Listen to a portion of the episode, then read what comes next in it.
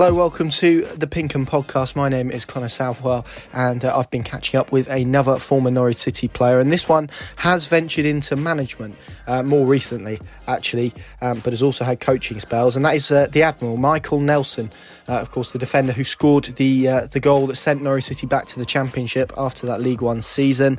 Um, it was a, a, header at the Valley, I think, if if you recall. He's now currently managing Blyth Spartans, although he's only managed one game, um, which was a defeat prior prior to uh, the coronavirus outbreak, uh, suspending all domestic football in this country.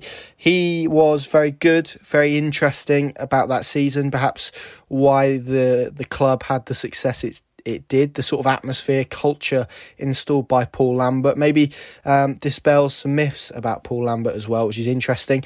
Um, and there's also a, a, degree of honesty that I think perhaps you, you don't often get from, from footballers. Maybe not honesty, maybe that's the wrong word, but in terms of being forthright with their actions and why they did certain things, I think that, that's what you get from, from Michael in this episode. Uh, another really nice guy. Um, and uh, yeah, well, we hope to see him do some, some great things in management once this is all all over. But here you go. This is my full uh, conversation with Michael Nelson. If you do like, remember to uh, leave a review, subscribe to us uh, on your various uh, podcast platforms. And uh, yeah, we hope you enjoy and we hope you're all keeping well. You're currently managing, aren't you? But you've, you've only had one game, is that right? So you're in kind of yeah. a difficult situation. Yeah, I just had the, the one game and sort of three training sessions with the with the team. Um, and then obviously all this happened. So um, it's been a bit of a bit of a whirlwind, really. Um, it's quite enjoyable. Um, you know, getting to see obviously the different side of it and, and things like that, and starting to prepare. Um, but then obviously this this coronavirus came about, and um, it's just been a bit of a waiting game now. Yeah, certainly has because you, have done some coaching at other clubs, haven't you? Uh, Stevenage, more, most recently, but obviously Gateshead as well. Uh, is is management something that you've wanted to go in really?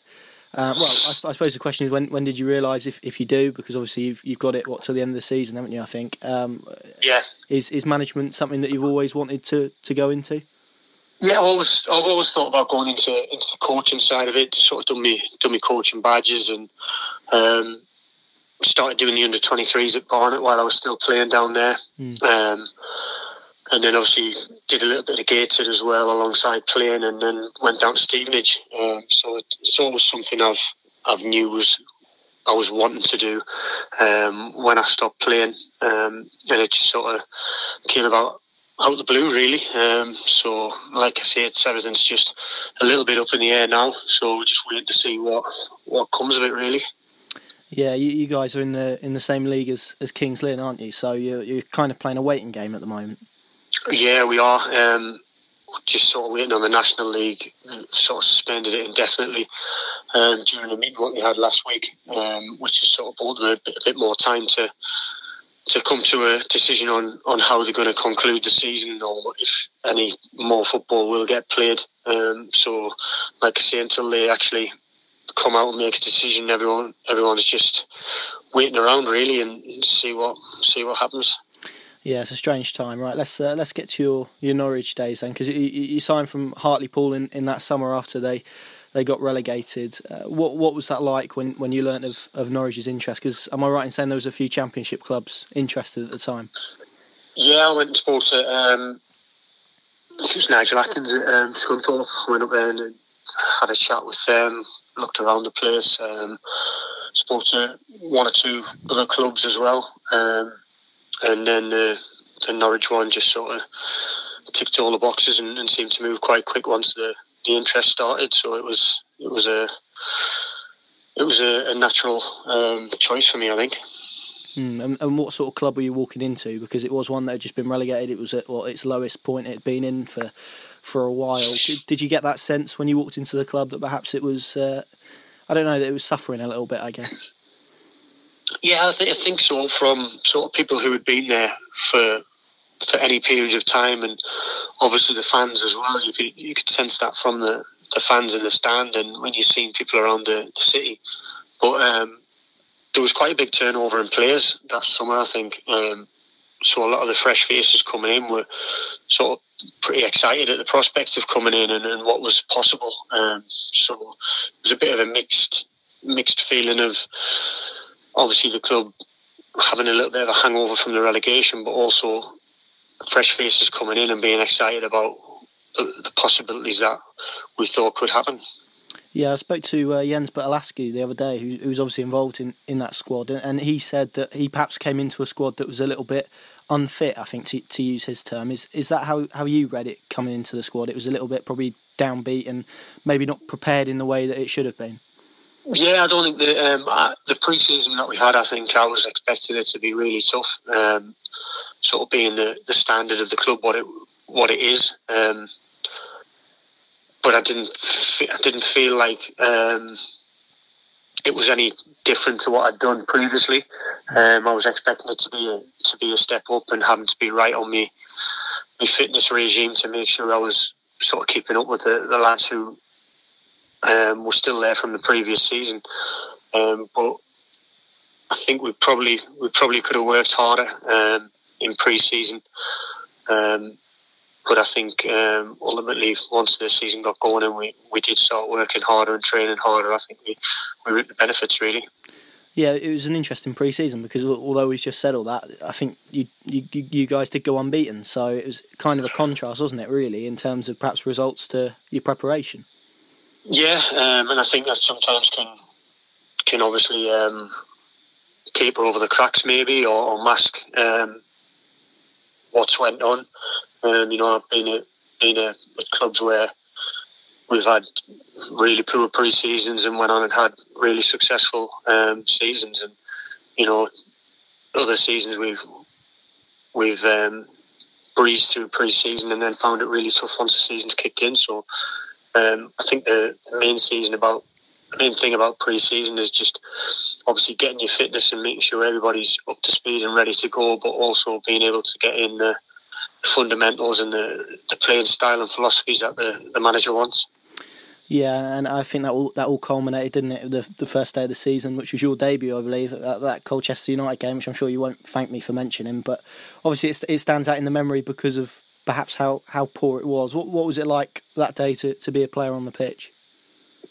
It was just one of them days where you just felt that every everything was going against us. Just just felt like we couldn't turn the tide and couldn't nothing I was doing personally. Um, I couldn't feel like I could get myself any sort of change in what was happening and sometimes you can be going through a, you have a bad spell in a game and you can you can do something or simplify your game and sort of turn the tide and you know maybe consolidate for, for 10 or 15 minutes and then you gradually start getting back in the game and that just didn't feel like it, it was happening individually or collectively as a team um, and I think that that showed really in the in the result did you wonder what you'd walked into to some extent?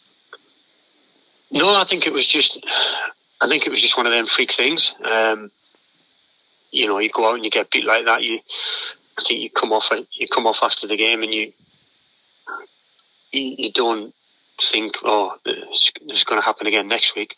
You know, it's just one of them, one of them freak things, and you just got to, you know, as quick as you can lose like that, you can go and win like that. Being in football long enough at that time to know that not to get too too carried away with with um, one result, mm. uh, and it was you know it ended up turning out like that way. Yeah, what, what was it like working under Bryan Gunn? He was he was obviously well, he's obviously a club legend. Did unbelievable things as a player. Obviously stepped into the club when when they needed him most. You're obviously a a new manager. You've been coaching for for a little while. What what was it like working under him? Was his inexperience perhaps? I suppose did it cost him in the end?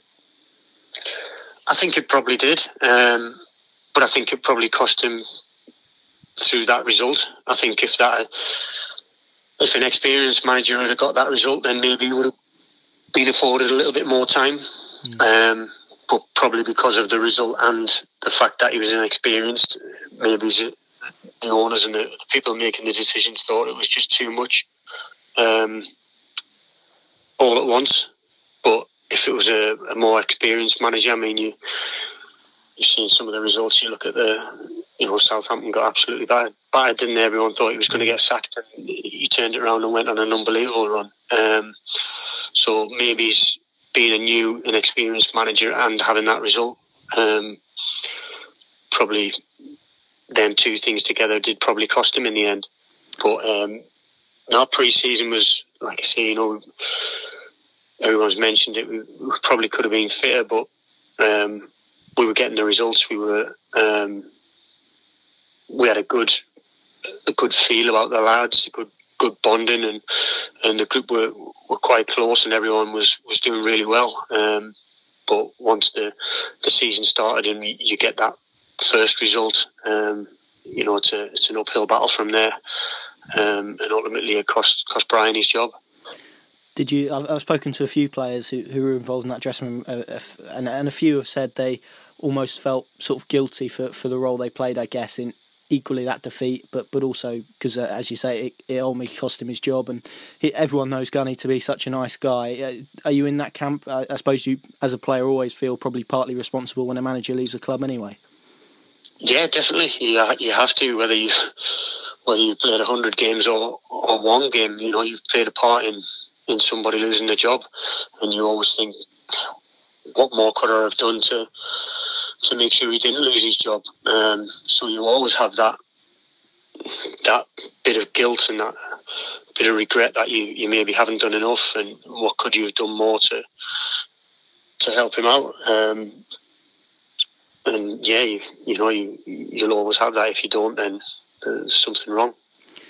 Uh, and then obviously you, you, suddenly see the guy that, that perhaps masterminded the seven one walk in. What what was it like when, when Paul Lambert came in? What sort of impact did he have on that squad? What did he change, I suppose, to, to get you guys going in the right direction?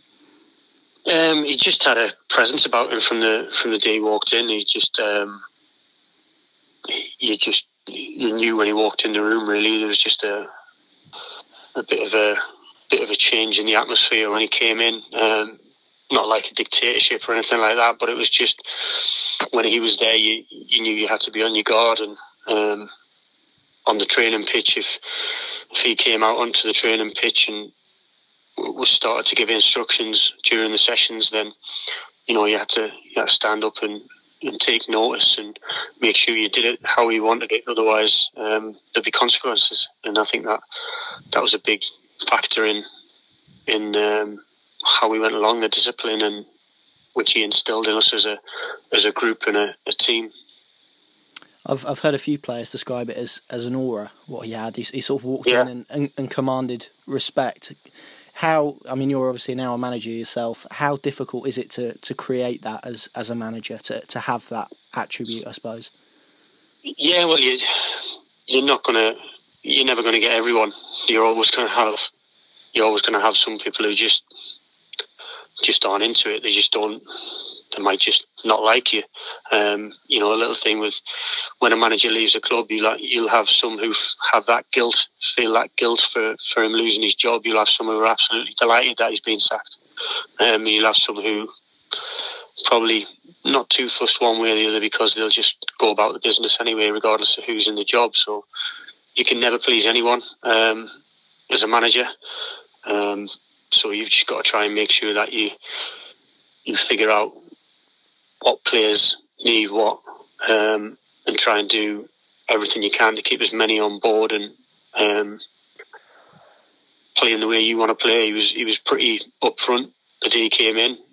Said if you have got a certain way of doing things, um, you'll learn over the next few days, weeks, how I do things, and if um, if they're too difficult for you or you don't like them, come and knock on my door and um, we'll organise something to, to get you out of the club. Mm. So he was pretty pretty upfront and honest. If you if you didn't do it his way, um, then you're probably better off moving on. You, you mentioned earlier on that you were perhaps expecting a, a, step up when when you joined Norwich. Is that what he brought in? Did he bring in that step up and, and perhaps standards? I suppose is the word, isn't it? Did he did he bring in a need for everyone to sort of raise the standards? Yeah, um, from from the first day there was a new fines list. Um, just little things like that, just the, the discipline in and around the training ground, which led onto the pitch as well. Um, the new fines list got handed out to everyone.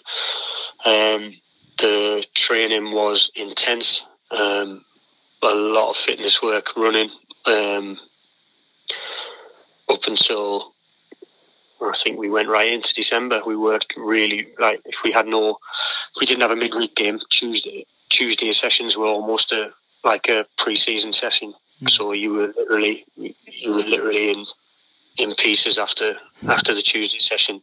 Um, it was a real, real tough session because we knew we had the Wednesday off. He would he would work us really hard, and then um, we sort of got into December, and him and Cully had a word with us and said, "Look, we've worked really hard up until now.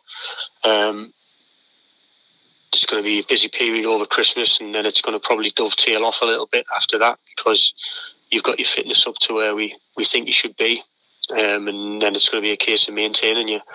Um, and that's what it was. It was real, real hard work up until probably December time, I think. Um, and I think um, going into the Christmas period, I think if we'd have won at Walsall when the game got called off, we would have been top of the league. Um, so it was it was really tough and and organised as well. Very he knew what he wanted. He, he got us to do what he wanted. Um, we had a certain way of playing, and um, it worked. Mm, I, I mean, I mean, you mentioned um, Cully there, who's obviously now at Kings Lynn, so he's, he's a managerial yeah. rival in, in your league. What what was the dynamic like with those two? Because I, I think there's a, a few fans, and, and this conspiracy theory might have began because of obviously where Paul Lambert is now, but who uh, are part of putting the success down to Culverhouse and, and perhaps his ability to coach rather, and and then arguing that perhaps Paul Lambert was a bit more of a an old school manager, I guess. Didn't really do too much on the training field, but what he did in terms of discipline was was really vital. Yeah, no, it was a good blend. Um, Cully would do what a lot of coaches and assistants do. What I've seen throughout my career, Cully would take a, a large part of um, the sessions. So he would take um, sort of all the you know the possession and the, the passing drills and stuff like that. He would take a large a large section of it. The, the, gaffer would come out and he'd be he'd be there all the time and he'd be watching and having input. Um, and if the tempo wasn't right, then he'd step in and his voice would be raised and um, everyone would up the level. Um, we generally did shape and set pieces on a Thursday, so we generally got to know the team on a on a Thursday, um, and then Friday was quite a bright day.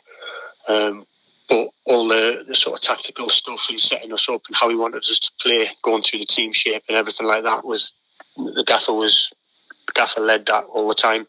Um, so it was very much very much him in, in charge in terms of that mm. that sense, what we were doing on the pitch and how he wanted us to go into the games. Um, he was he definitely took the lead on that side of it and um, sort of other days and, and other sessions, um, Cully took the lead on them.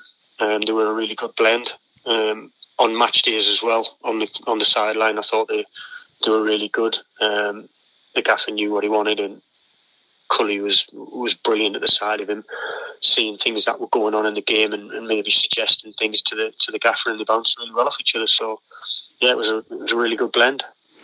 I suppose you, you probably could preempt my next question in, in terms of Paul Lambert now now being at Ipswich. Are you surprised that he opted to take that move, given his character, I suppose, and and equally, are you surprised at how his career has, has developed? I guess I, I don't think there was too many people after that season that you guys had in League One that would probably say ten years later he'd, he'd be back there.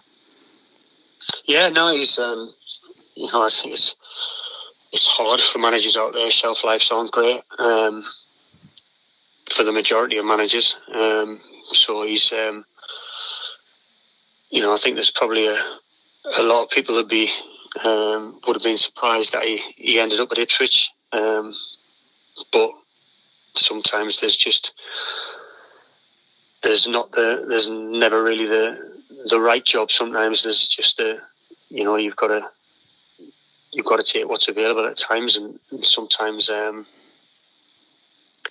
that's what that's what you need to do. He, he's he loves the game. He wants to be involved in in football, and um, like I say, shelf lives managers aren't great. And I've noticed myself when I've sort of applied for coaching roles and, and stuff like that. Every time a job comes up, there's we're talking hundreds of applicants for for one position. Um, and the, the CVs and the the reputations of some of the, the people who are applying for jobs are, are ridiculous. So um, to be a to be a manager in a, a football league club, um, regardless of whether it's Premier League or League Two, is a, a bit of a privileged position.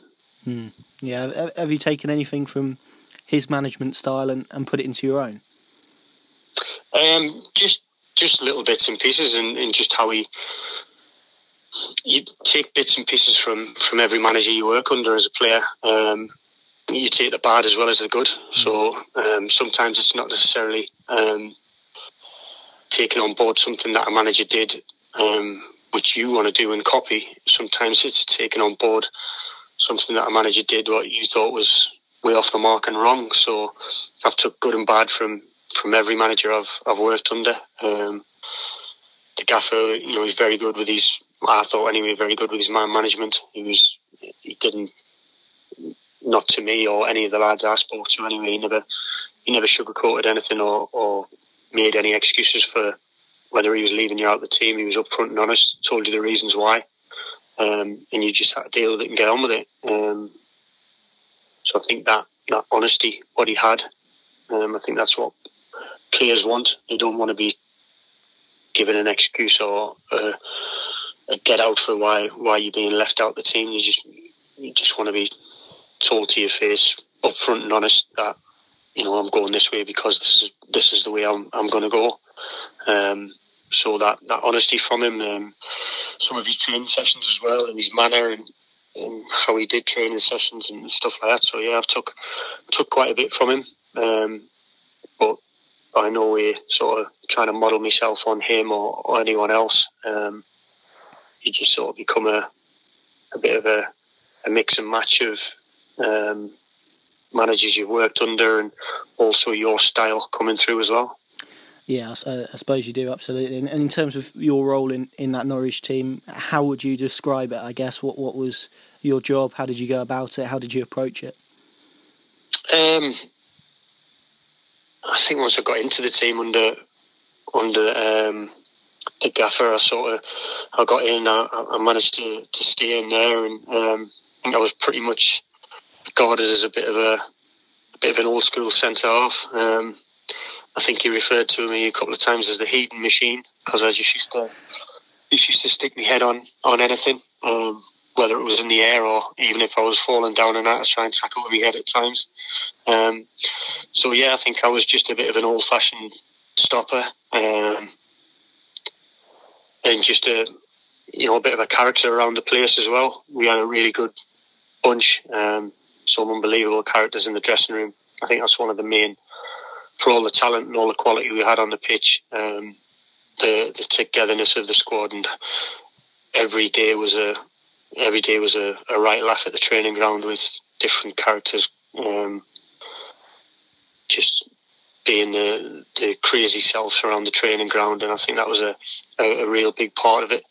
Um, so yeah, I would probably just say just a bit of a, a tried and tested um, battler, really, who just um, got on with the job and hopefully pulled one or two people around me um, along for the ride as well yeah, I'm, I'm, sure there'd be some supporters that, that would disagree with that. And in, in terms of, I mean, you, you, describe yourself as perhaps a, a bit old fashioned, but I don't know that overhead kicker against Hartlepool that was that was pretty impressive, even for a centre back. No, that was uh, that was definitely an enjoyable moment. Um, obviously, that was my first first um, start under the the new manager at the time, um, so there was a lot of uh, a lot of joy came out of that when um, when I scored, and uh, obviously we, we managed to get the win. And you know, you go into the game and you, you sort of getting that first start under a new manager, and you just want to go out and do well and, hope the team wins and make sure you do your job, um, and hopefully that will lead to you staying in the team and, and having a good run. And um, you know, fortunately, it, it did, and um, we ended up finishing the season very strongly as well. What what's the key, I suppose, when when you have a winning run like that? Because they say losing becomes a habit sometimes, but when you're constantly winning games and, and you go on these long runs, what's it like as a player in, in that situation? Because I don't think that gets mentioned too often, really. You just feel, I mean, well, we did at the time, and obviously I can't speak for anyone else, but myself, I just every game we went into, I'm always nervous going into games and always have that them slight nerves, and it's not it's not really nerves of the opposition or anything like that. It's nerves of sort of not performing how I want to or how I know I can perform. So, you know, if that was to happen, I would let my teammates down, let the fans down, and, and things like that. That was what the, the nerves were for. I was never really nervous of coming up against another team. Um, always sort of relished going up against the, the teams who were who were playing well and, and really sort of pushing us. Um, or even in, in, cup games, you come up against a, a Premier League side or, or, someone like that. Never really getting nervous about the opposition, but just nervous about not performing to your, the best of your abilities. But um, I just think at the time we were just we just felt I, I, just felt that as a team we were just so good, um, and I just felt we were going into game going into games almost a goal up because teams were teams must have been scared of us. Um, Chris Martin, Grant Holt, and Wes Hoolahan as almost a front three. Um, I think it, we just put the fear of God into some teams before we even kicked the ball. Um, and I think when we, like you say, winning, losing becomes a habit. I think that season, I don't think we ever lost back to back. Um, I think every time we got beat, the manager would. That's one of the things I, I learned from him as well. He he would absolutely, he, well, he, he could absolutely go through everyone in the dressing room after a game and tell them that we weren't good enough and, and really, really have a go at us. Um, and then he would say, right, you two are doing the press, and he'd name two of the lads who were doing the press, and he'd say nothing negative. He'd say all you say is positive. It's a day off. Uh, it's an off day, sorry, um, and and that would be it.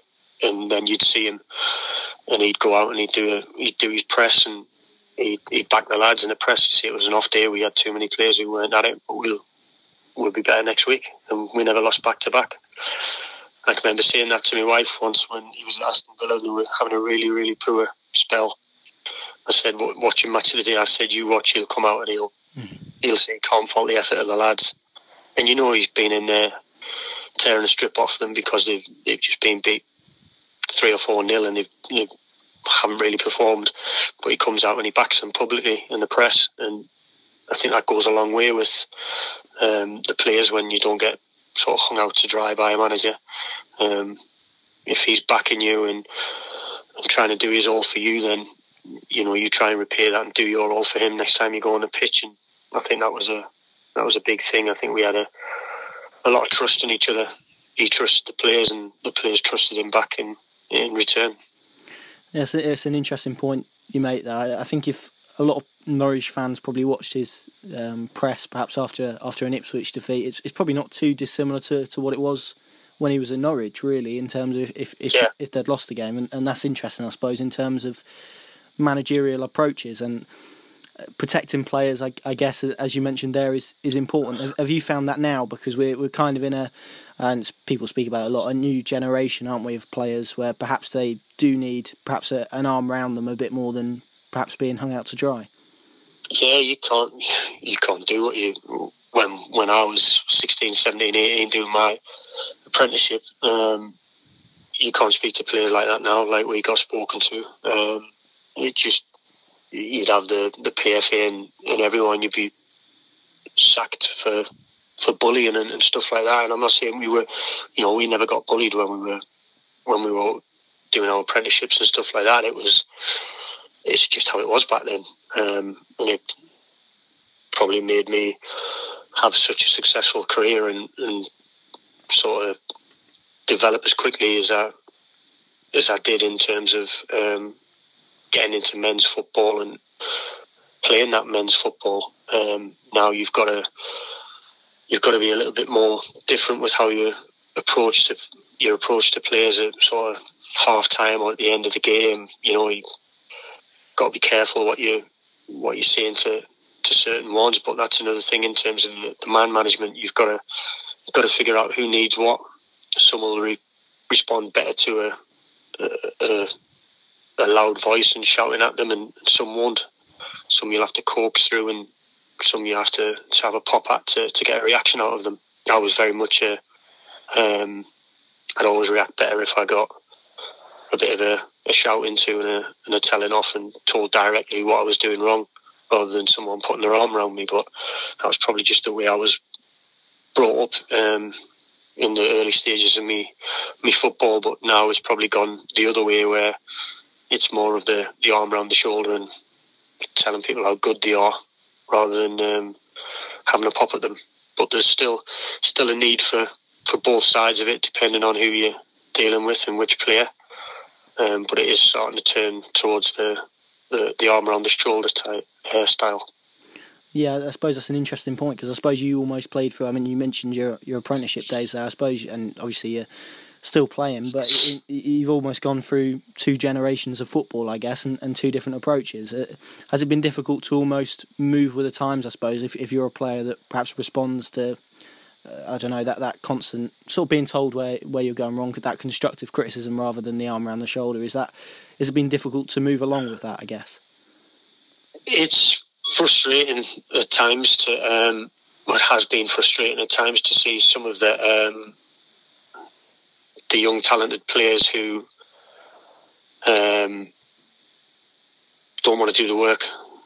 Um, they're very talented and and they've got the ability, but they just don't want to. They don't want to do the ugly side of it. Um, you know the the tracking back, the putting your body on the line and, and stuff like that. And it, it's frustrating um, because when you you try and tell them, and you know you tell them three or four times and it doesn't sink in, and then you try having a, a go at them to to try and be a little bit more forceful with it, and they don't take that in because I think you I think you sort of being too nasty with them. Um, so it, it, can be frustrating at times, but um, it's only been a select few that, that that's happened to. I think now, with the way certain managers have got their teams playing, um, you know, you look at Liverpool for one.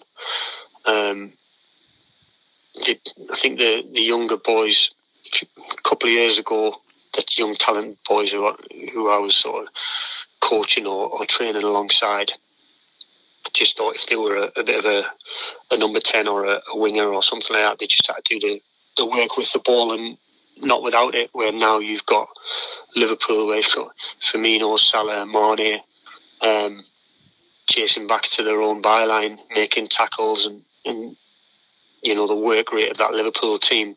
Um, I think it's it's sort of changed the the mentality of some of these younger players now. They know they if they want to be at the top, or you know that if them sort of players are their idols, then they have to do the the horrible, ugly side of the game as well as the the nice stuff when they've got the ball. Yeah, I suppose hard working is, is the trait, isn't it? And and that's certainly something that, that that Norwich side that you were involved with did possess. It was very hard working, and um, as as I mentioned earlier, I spoke to, to Jens, and, and he effectively said as a defender, his job was, was to head the ball to to Wes, uh, Grant Holt, and, and Chris Martin, and, and let them do the rest uh, effectively. And hard work was was a massive trait of, of that side. I think certainly from my memory at least. I, I don't know if you if you see it that way. Yeah, um, the gaffer always used to say for for the the um, sort of midfielder, the deep lying midfielder in the um, in the diamond what we played. Um, he just used to say fetch and carry. So he just used to say get the ball. When you get it back, if, if, the two, if our two centre halves head it down and you get the ball back, just give it to give it to Wes or give it to give it to one of the attacking minded players, um, and that's how he used it. Um, sort of water carriers, and then the artists. So you had the you had the labourers, um, and then you had the the bricklayers. Um, and I think we at the two centre backs and the, the deep line midfielder were a little bit of um, we were a little bit of the labourers. We did the we did the hard, ugly work, and then we just give it to the boys to go and go and lay the lay the bricks. So um, that was very much a, a, mentality of it. Everybody had to do the work, even even your luxury players, your Wes. Um, Gaffer was very much on him to, to make sure he'd done the work, and, and he did that.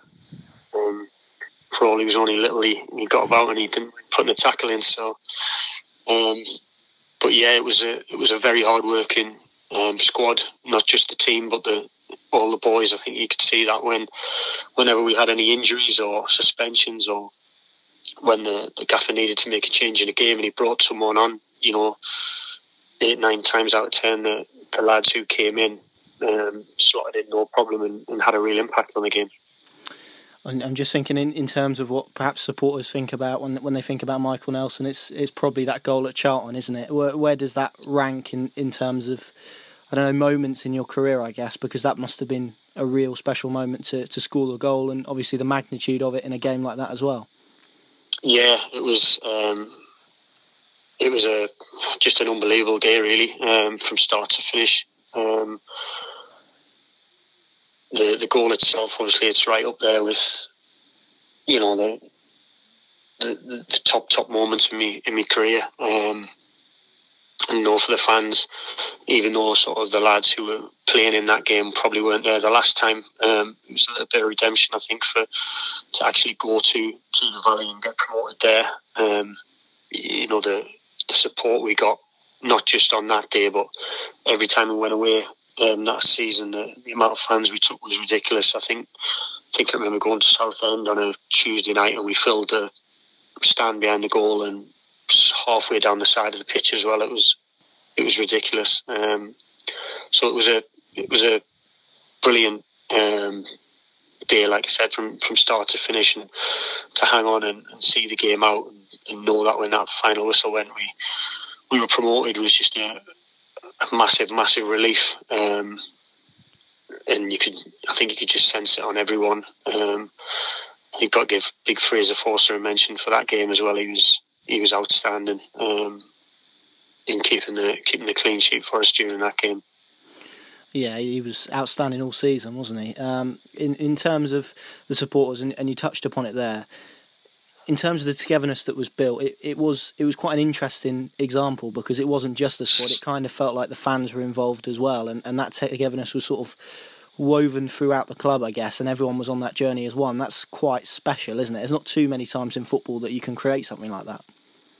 No, it was it was unbelievable. Um, obviously every time you went out in the city, um, obviously with me, me living down there, my family was still up in the north, so I spent a lot of time sort of out with some of the other boys in the city after training, you know, go for a coffee and stuff like that. You seeing people and people just wanted to wanted to talk to you and, and wish you luck and, and talk about the the recent game and what a good result it was and stuff like that. It's just a, a massive, massive buzz around the place, which um, you could obviously sense they were they were so happy for after the, the previous season. Um, and like I say, the, you'd look in the in the paper on on weekends and the you know twenty five and a half thousand fans at home games. You know, it was a, our average gate was better than sort of four or five Premier League clubs. I think um, throughout the course of the season.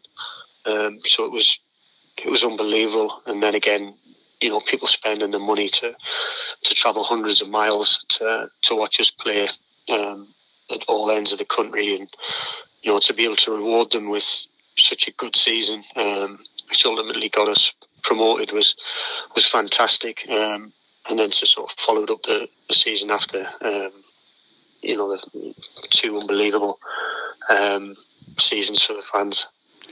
Absolutely. Do you, do you, I'm guessing you, you probably still get called the Admiral wherever you go. Is is that a nickname that's stuck? Yeah, I do. Yeah, um, it has stuck. Yeah, um, so it's uh, every time I get a, a mention from a from a Norwich fan on Twitter or something like that, or speak to uh, Chris on um, Radio Norfolk, I always get the the Admiral as me as my name. So it's a it's a nice one to to have. Um, and uh, yes, uh, quite enjoyed it when I when I got named that. Yeah, it's, it's special, I, I guess, as a player when, when, you get an affectionate name like that. Um, the championship season was an interesting one for you because you obviously you played in the first game, didn't you? And what was what was how how do you sum up that season? I guess from from a personal perspective, because you, you obviously left the club in on deadline day in January, didn't you, to to join Scunthorpe, and then you had to play them. Um, and probably the, the less said about that game, the better. But what was that season like for you? How, how how do you remember it? Um, again, had another good pre-season in terms of fitness-wise. I felt good. Um, wasn't sure which way the gaffer was going to go um, going into the season. Um, signed a got a couple of had a you know a couple of good centre halves who who came in and um, wasn't sure whether I'd be be in the team or not. But um, with uh, Big Holty being injured, I actually captained the the team in the first game against Watford um, and managed to score as well. But unfortunately, we got beat. Um, I started the first four games and then unfortunately ruptured me um, a ligament in my ankle against um, Swansea at home. Um, so I had about probably about ten or eleven weeks out um, with that. Um, sort of came back, got fit, managed to break back into the team leading up to Christmas and, and played a few games, um, and then sort of lost me lost me um, place in the team. Sort of just into January. I think the, the last game I played, I think was might have been the second of January. I think the away at Middlesbrough, um, and then I think I was came out of the team, and a couple of clubs came in to try and loan me. Um, the manager was upfront and honest and, and, told me who they were and that they came in wanting to take us on loan, but he, he wasn't prepared to let me go out on loan, um, which I was I was happy with. You know, he, he, he didn't have to tell me. Um, and then of it progressed. One of the teams was Scunthorpe, um, and then it progressed, and they actually put a bid in. Um, and the manager said the the club had accepted it, um, but it was totally up to me. If I didn't want to go, um, I could stay. But the, the sort of terms and the length of contract Scunthorpe were offering was, um, you know, far far more in terms of um, the length of the contract that sort of I had at Norwich or Norwich could have given me at that time. Um, so I went up to speak to them um, and the manager sort of rang. I remember getting up there. I didn't get up to Scunthorpe till after 10 o'clock at night on deadline day. And the manager rang me just as I was pulling in the car park.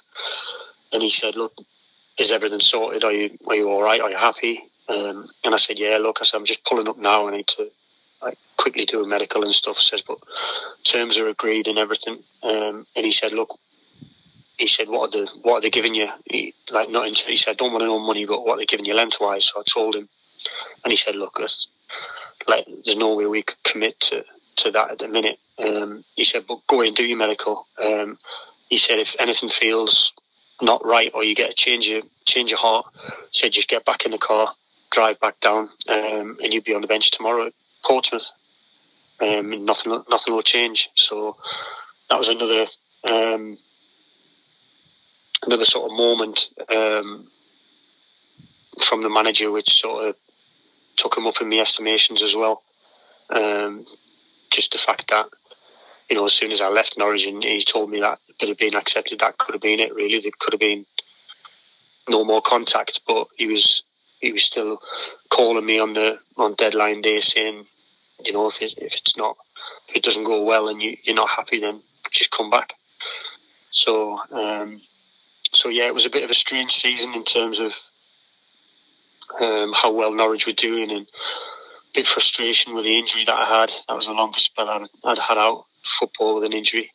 Um, but ultimately, it was, it was too good of a, a, deal to turn down going to Scunthorpe and, and being two hours close to home as well. Mm. Yeah, absolutely. I suppose in, in hindsight, which is which is easy to adopt anyway, isn't it? Do you look at it with a, a tinge of regret, given what, what Norwich went on to achieve playing Premier League football and maybe if you hadn't have got that injury, and again, again, that's so easy to say, isn't it? But maybe it, it could have been different, and, and, you could have found yourself in the Premier League.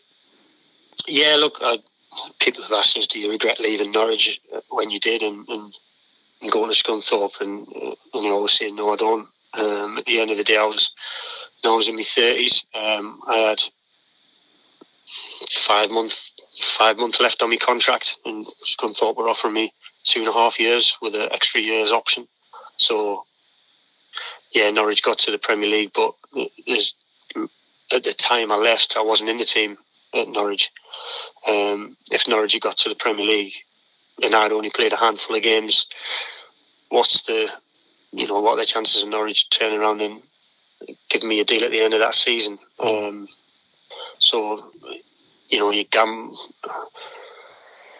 the money we earned at that at that level and what I've earned through my career has not been um, life changing in terms of what Premier League players earn. So I was effectively gambling five months' money um, against two and a half years worth of money. Mm. So, um, and for all, you know, people have always asked me about the, uh, you know, not about the money and stuff like that, but it is about the money.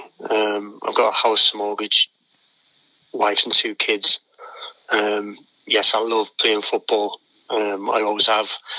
Um, I didn't get into football for the money, but um, ultimately that's why I do it. I, it's my job. I, I, go and I play.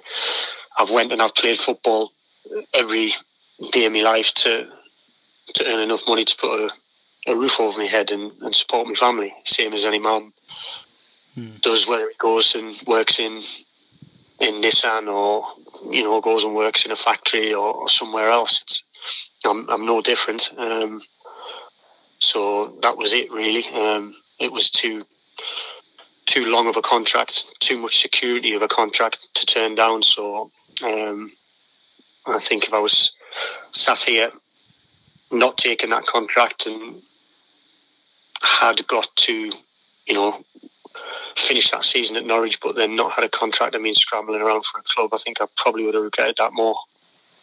Yeah, yeah, com- completely understandable. I want to ask you a little bit about Norwich now. I don't know. You're obviously a very busy man now with, with management and stuff. I, I, don't know how sort of close quarters you've you've watched them this year, but what what have you made of them in the Premier League? Because they've tried to take it a, in a little bit of a different direction, haven't they, with, with the young players and perhaps trying to sign players from, from different markets and, and different parts of the world. What what have you made of that? Yeah, they've. Um, I think they sort of surprised a few early on. Did quite well and they were playing really well. Um, getting a lot of praise for the way they were playing and the style they were playing. Um, it was the Liverpool game. They they really had a right a right go and played some really nice stuff. Um, it's always going to be difficult for, for the clubs that you know people like yo-yoing up and down, and they're always hovering around the relegation, and then you know possibly getting promoted a season or two later. Um, it's really hard to to try and establish yourself as a as a Premier League club. Um, but I think he, you know, the manager's like you said, he's he's tried to buy from um, one or two different markets, tried to change a little bit of the direction um, in terms of the signings, and like you say, bringing the the youth aspect of it in, and hopefully that'll serve them well, you know, further down the line. But um, they look like they were, you know, struggling up until the, the coronavirus hit. Um, no one knows what's going to happen now in terms of will the season finish and if they don't get to play any more football, how will it finish? So everything's a little bit up in the air. Um, but I think he's he's had a great affinity with the with the fans since he went in there, the manager. Um, so we'll we'll just have to see what what happens over the, the coming weeks when the, the Premier League um, make a decision as to, to what's going to happen.